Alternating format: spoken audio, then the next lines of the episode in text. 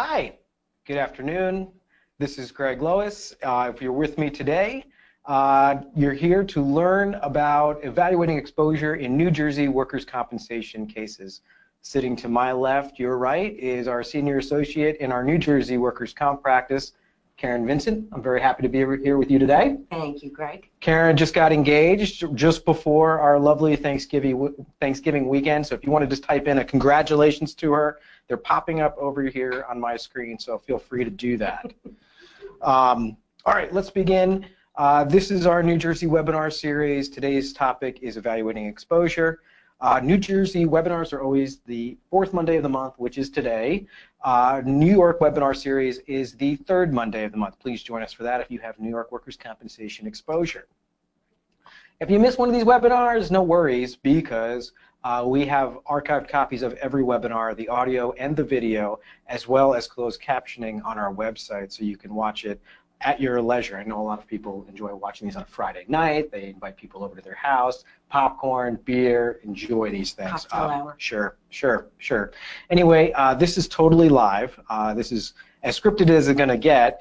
Uh, please feel free to ask us questions. I can see on this console here your questions popping up. Oh, I see Maureen's already said congratulations to you. So, all right. Oh, thank you. Congrats are coming in. Uh, I can see your questions as they pop up. I'm hoping for a lot of questions today uh, because our conversation today is really going to be more uh, about how to work with your attorneys and get the best outcomes from your attorneys uh, versus the nitty gritty of trying to price these cases, right? I mean, at the end of the day, our goal is that we're giving you some tools to put into your toolbox so you work with your attorneys as partners.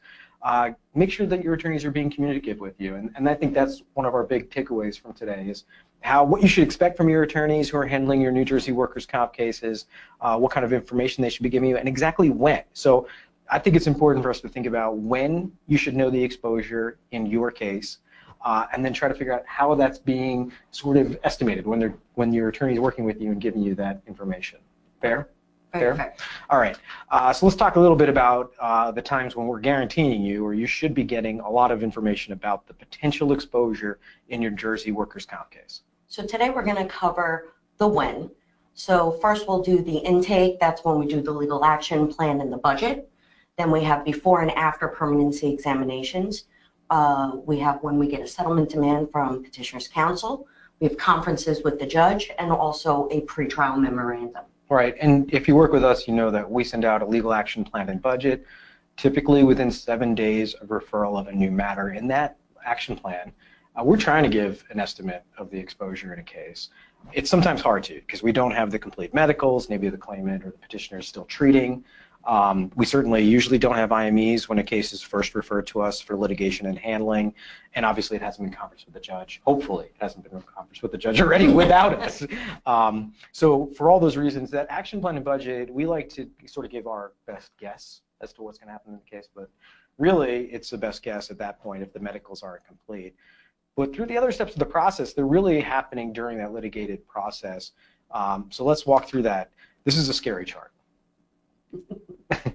uh, this is this is really uh, the uh, litigation path of a typical workers' compensation case in New Jersey. It begins with maximum medical improvement being reached, both sides getting exams, um, some type of discussions, hopefully, before the case is conferenced with a workers' compensation judge, and then what happens when we can't reach an agreement. So we're going to go through all these basic steps and talk to you about uh, sort of in, information you should be getting from your attorneys as to pricing. And if the case is uh, you know uh, uh, being litigated, certainly there's a lot of opportunity in there to get really good pricing or exposure information from your counsel. So uh, let's start with the very beginning. Okay, so first when you said we do the legal action plan and budget, a lot of those times we don't have the medicals or we have very sparse medicals and like you said the petitioner is still treating so a lot of those times when we, we give an initial value we give a broader range just based upon our experience what we see based on an initial diagnosis. So once the petitioner reaches mmi uh, the petitioner's medical condition is fixed and arrested. So at that point we, we should have all the medical records diagnostic studies operative reports if there are any and we're ready to schedule a permanency exam. Prior to scheduling a permanency exam, we can then take the initial value of the case that we provided and narrow that down based upon the actual medical reports and treatment that the petitioner submitted to. Yeah, I love that you just said in the original action plan and budget, we'll give you sort of a range because lawyers are weasels and we like weasel words and being vague so that we don't get hung with our own words. So yeah, it's very typical that in a case that comes in and the medical is incomplete, we're going to say, well, this could go for somewhere between 15 and 22.5% of permanent partial total. And then as the case moves along, we'll sort of winnow that down closer uh, to narrow it down and make it more accurate. Um, and I absolutely agree that at the time the uh, petitioner has reached maximum medical improvement, like we should have a really good idea of exactly what that case is worth. And you know, sending them to the IME doctor, frankly, I think is almost a formality. We pretty much know what the value of that case should be. Um, so upon uh, maximum medical improvement being found, I think you should expect absolutely for your defense counsel to be giving you a really careful uh, estimate of their overall exposure and settlement range in the case uh, and tell you what that case is worth. And what's important with that too is that as medical treatment goes on, uh, anytime we get medical records, we try to update as we go. And that's mm-hmm. specifically because we may have had a case that started as a sprain and strain, but then developed after diagnostic studies into surgery. So we find it's important that especially if the range is changing, that we let you know as soon as possible so that we can we can keep everybody up to date as to what we think the value is as it's progressing. Mm-hmm. Uh, that way, there's no surprises at the end of the case that all of a sudden the value is completely different than what we initially uh, thought it to be. So after MMI, again, we then take a look at that value and say whether it's still the same range. We we tend to narrow it down at that point. Yep. Um, and of course, both sides hopefully are getting exams very quickly. Um, and then we're able to use those uh, ranges given by the physicians to even further refine that estimate of exposure. Um, some of our clients have asked us to actually schedule the petitioner's exams for them because one of the most frustrating things is we get our exams relatively quickly. You know, the claimant's reached MMI, uh, we assemble that medical index, we get it to the IME doctor. It's a relatively quick turnaround, but we see our adversaries really dragging their feet on that. And some part of that is their fault. Uh, they're just lazy. Yeah. And some part of that is the fault that there's just not that many IME physicians on behalf of petitioners to perform those medical evaluations. So, you know, you always see the petitioners going to Saul Myers Medical Associates and some of these other, you know, clearly mills staffed by doctors of questionable repute. And, you know, our clients will say, like, why do they always go to these same? And I'm like, well, not a lot of doctors want to do IMEs. And the reason for that, um, or to do petitioners IMEs, I should say, is because they're limited to how much they can be paid for an IME report, right? And if they come to court to testify, they have limited fees as well, which is different than our IME, the defense IME doctors, who can charge whatever they want and can set their own rates and fees for what they're going to be paid to be compensated to come to workers' comp court. So for those reasons, uh, we have a lot of uh, much easier time um, getting our IMEs done. And it's one of those uh, contentions points with our clients where they say, come on, uh, why are they taking four months to get their IMEs from Saul Myers? I think it's because they're very backed up. They just don't have enough physicians there to do that type of demand. Um, but it is possible you can reach out to your defense counsel, and you know we have reached out across the aisle to our adversaries and said, hello, I see you're having a little trouble getting this uh, scheduled. Maybe it's a solo practitioner who doesn't have a wonderful paralegal like we may have here, and we'll say we'll have our paralegal schedule everything, put together the medicals for you. You know, you can approve the cover letter that'll go to the doctor if you want to do one. I don't know if they even do them all the time, um, and then get them out there for them. So that's a thought about how you can expedite some of that. We've also been suggesting doctors outside of Saul Myers because I think yeah. what I understand Saul Myers, you have to issue a request with the medical records, then they get back to you with the date, then it's two, three months before the report comes back in.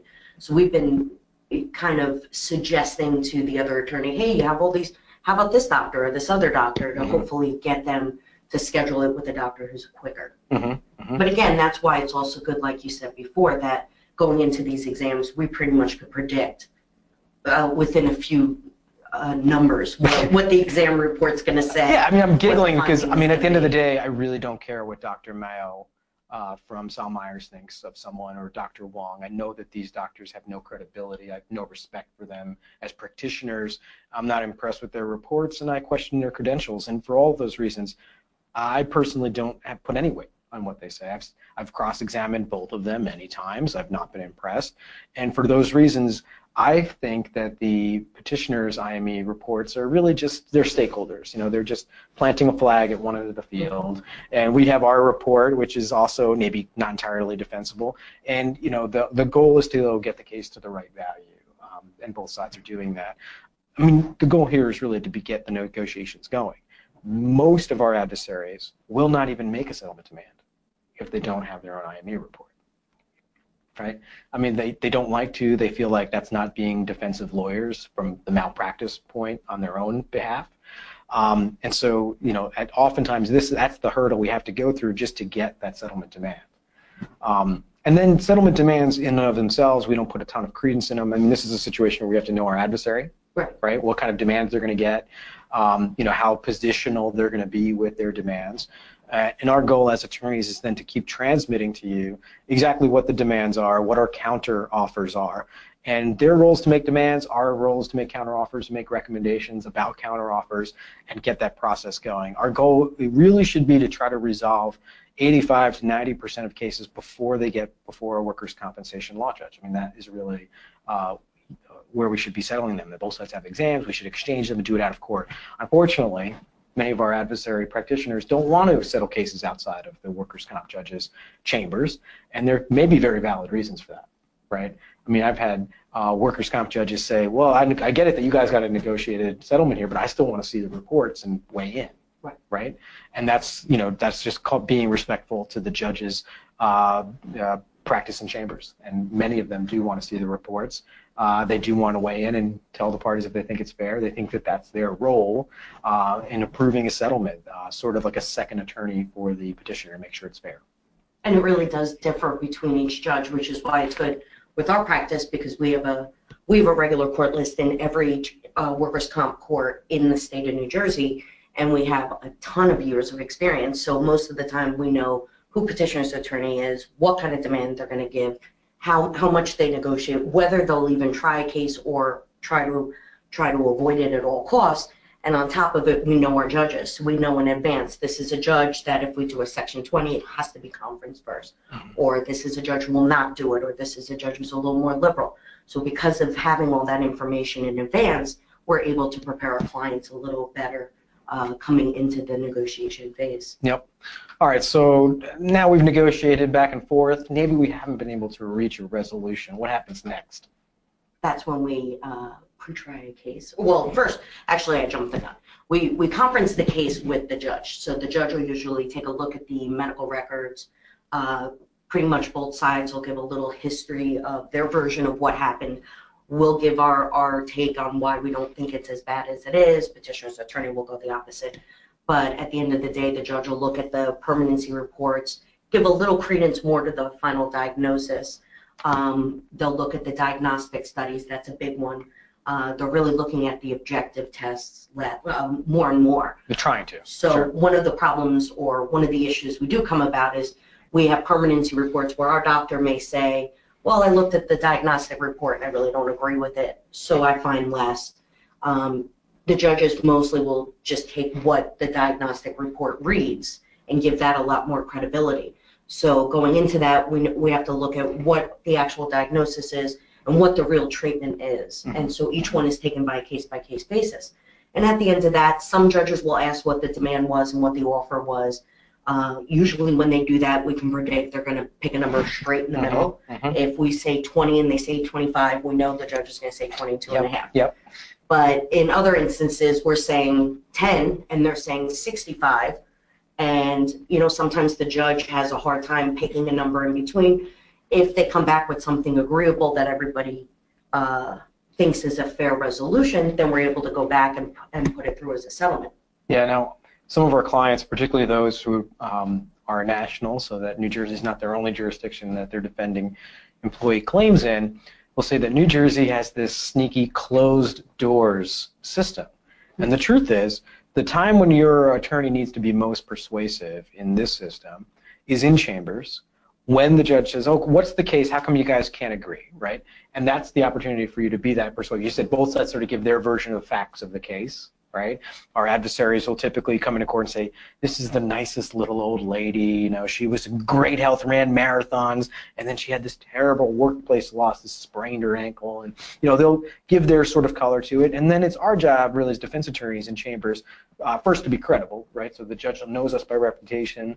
You've been at this 18 years? 18 years. Okay, 18 years. So uh, I've been at this for almost the same amount of time, and you know, after a while, the judge sort of knows. Okay, this is someone who, when they tell me the facts of the case, I don't need to check it. You know, they'll they'll sort of know your reputation, how credible you are, and we want to talk about on the defense side uh, the objective medicals that you just referenced, right? I want to say, well, Judge, there were MRIs, there were CAT scans, they showed nothing, right? There was no uh, operation, or or they did do a diagnostic arthroscopy, and it didn't show much here. There was no no no full tear, that kind of thing, and make our point so that the judge has some objective, credible medical stuff to hang their hat on. You know, that's what we want to focus on generally speaking, the parties are not arguing over which IME doctor is going to be the most credible because um, we all know these IME doctors. We've examined them under oath many, many times, so no one's going to be surprised by that. But this is really the opportunity for your attorney to be uh, persuasive.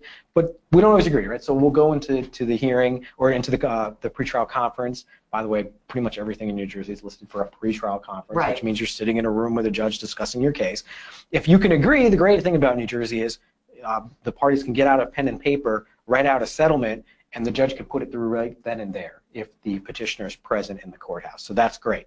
Uh, if they don't agree, uh, there's a next step, which is the judge has to pre-try the case, uh, and that means a formal pre-trial, mem pre-trial memorandum has to be executed. And this is both parties really listing everything that they would present if the case was listed for trial, all witnesses, etc. We take a very careful approach to the pre-trial memorandum, but the reason this is important for today is the judge, to, for a, pretrial memorandum to be completed, the judge has to write down their recommendation on it. Yes. Right? And oftentimes, I want my clients to be skeptical of what attorneys are telling them coming out of a conference with the judge, right? When we're going to a conference with a workers' compensation judge, the judge chiefly wants to avoid a trial. They want to avoid being there in the afternoons, right? The judge wants to cut out early, hit the golf course, have a nice day. They don't want to be sitting in their uh, courtroom all afternoon trying cases, um, having to listen to testimony, having to make rulings on testimony, and then having to write decisions because you know they don't want to be overturned, they don't want to be reversed, all those things. So really, the judges are trying to push the parties towards a settlement, and oftentimes they're really very reasonable. They really want the case to resolve for what would probably be an accepted or, or the correct number. But sometimes they'll lean on one party or another really hard just to try to get that settlement to happen. And sometimes we have to push back and say, like, no, this is not a case to settle. I mean, the, the instance that you just discussed where, you know, we might think it's worth 10% of permanent partial total, right? Uh, you know, 60 weeks of compensation, and our adversary thinks it's worth 360 weeks of compensation. And the difference there could be $200,000 versus $10,000, and really big differences in exposure. Um, and where we can agree, and the judge and maybe weighs in and is not helpful, then the pretrial memorandum should be executed. And you should push on your attorney. Say, I want to see what the judge wrote down on the pretrial rec uh, recommendation, what the judge thinks the case should resolve for. Because let me tell you a little secret. It's going to resolve for something really close to that, or the judge is going to hurt the party who would not agree at trial. So if the judge writes down there on that recommendation, it should go for 10% of permanent partial total, and if the petitioner says, no, I think it's worth 60, a little secret is you're going to go to trial. You could try the whole case. I can tell you the judge is going to make, make themselves look good by coming out at 10% or lower. And the same thing happens to us as respondents on the defense side, right? The judges say, no, guys, this is a 60. You really should pay attention to this case. This is a heavy case. And we go and say, no, no, no, judge is worth 5%. We better have something amazing in our back pocket, like great video surveillance of this person competing in the Olympics. Or the judge is going to teach us a lesson and maybe even come up higher than that recommendation that they made on that pretrial memorandum. So it's something to think about that it's really not a two-party negotiation. Once the judge gets involved, now there's a three-party negotiation and the judge has skin in the game. And the skin in the game in the beginning is just avoiding trial. And the skin in the game after we've executed the pretrial memorandum is proving a point and showing to us that we should have listened to them before we got to this point. And that's what I think is really important that a lot of people forget is that the the judge that does the conference is the is the same judge that Huge tries point. the case. Huge point. Which is why we make it a point that if we are going to conference a case with the judge, we know the file inside and out because when petitioner's attorney gives their their recitation of the medical facts as they would present it, there's going to be big gaping holes, and it's our job to fill in those holes, Mhm. and it's our job to uh, shift some of what they think is a big injury and explain why it's not because that initial recommendation from the judge is a big deal. Mhm. So in instances where we haven't even tried to reach a settlement with petitioner's attorney, we don't want to have that conference take place with the judge because we do want to see if we can work something out initially.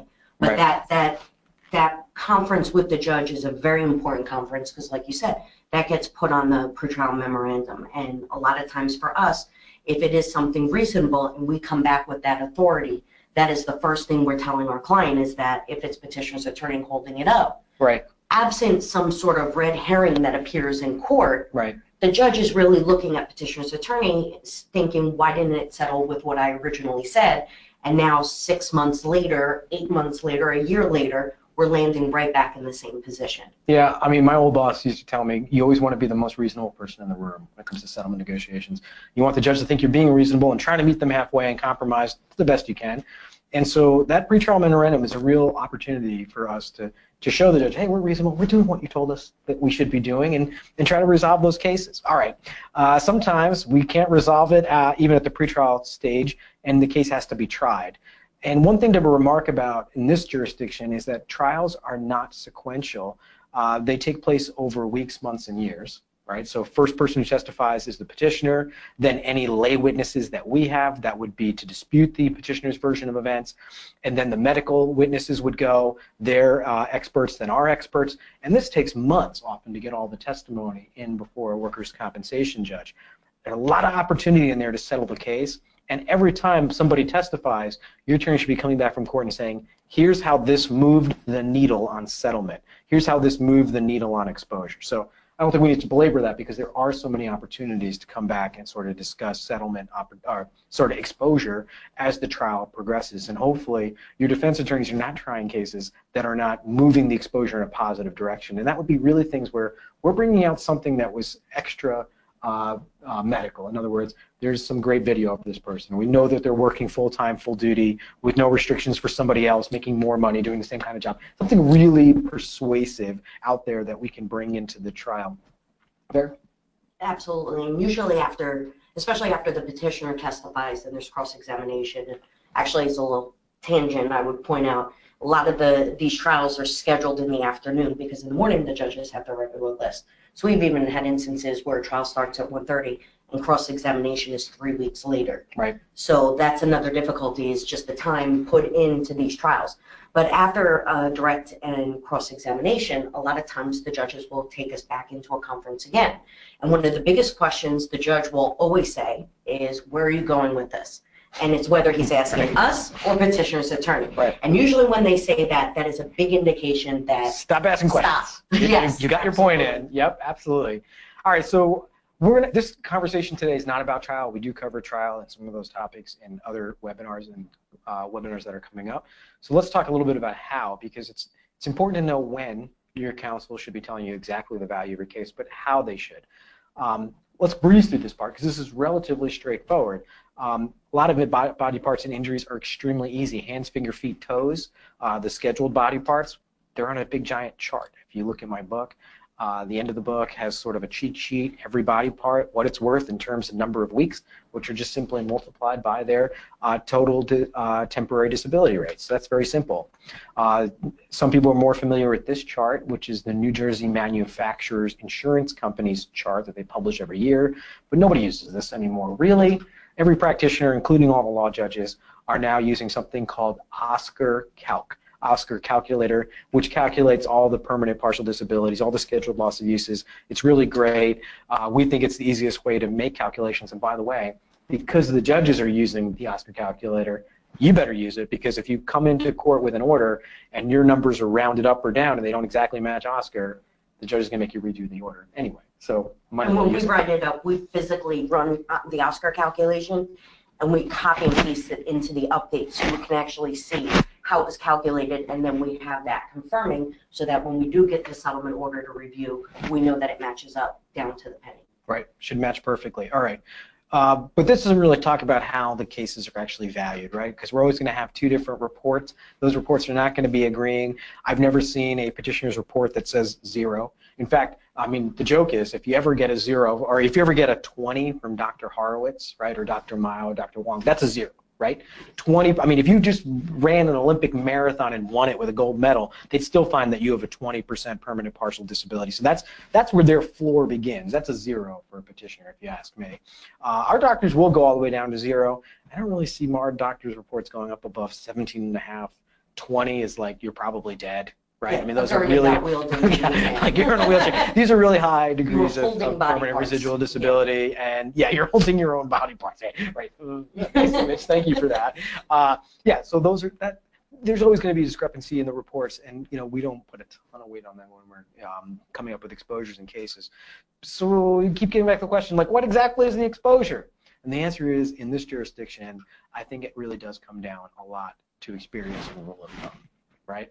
I mean, over time, we know the normal range for the injuries, um, and part of that does is uh, uh, varies by venue. Right? I mean, you practice in both the north of the state, so you have a Newark list, Yeah. and you've got lists down in Atlantic City and Camden. Uh, tell everybody which ones are worth more, where the same injury would be worth more. Oh, well, Atlantic City by far is, Yeah. is going to be the highest uh, value. It's a very, it's very much construed into the petitioner's benefit.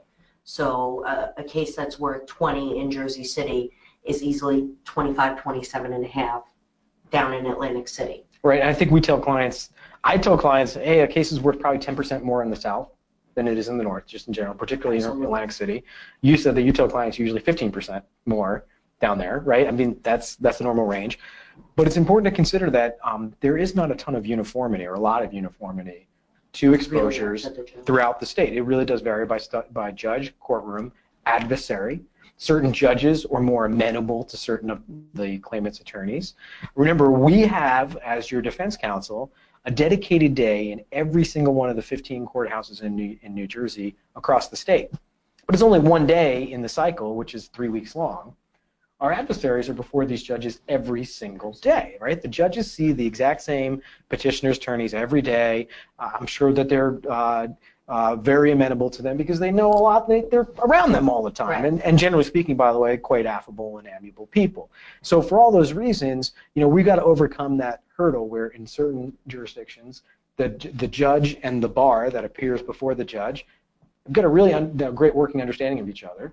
And for those reasons, um, there can be some variation from north to south. Now, I generally find that cases are worth a little bit more in South Jersey, and we define South Jersey as everything below the Raritan River.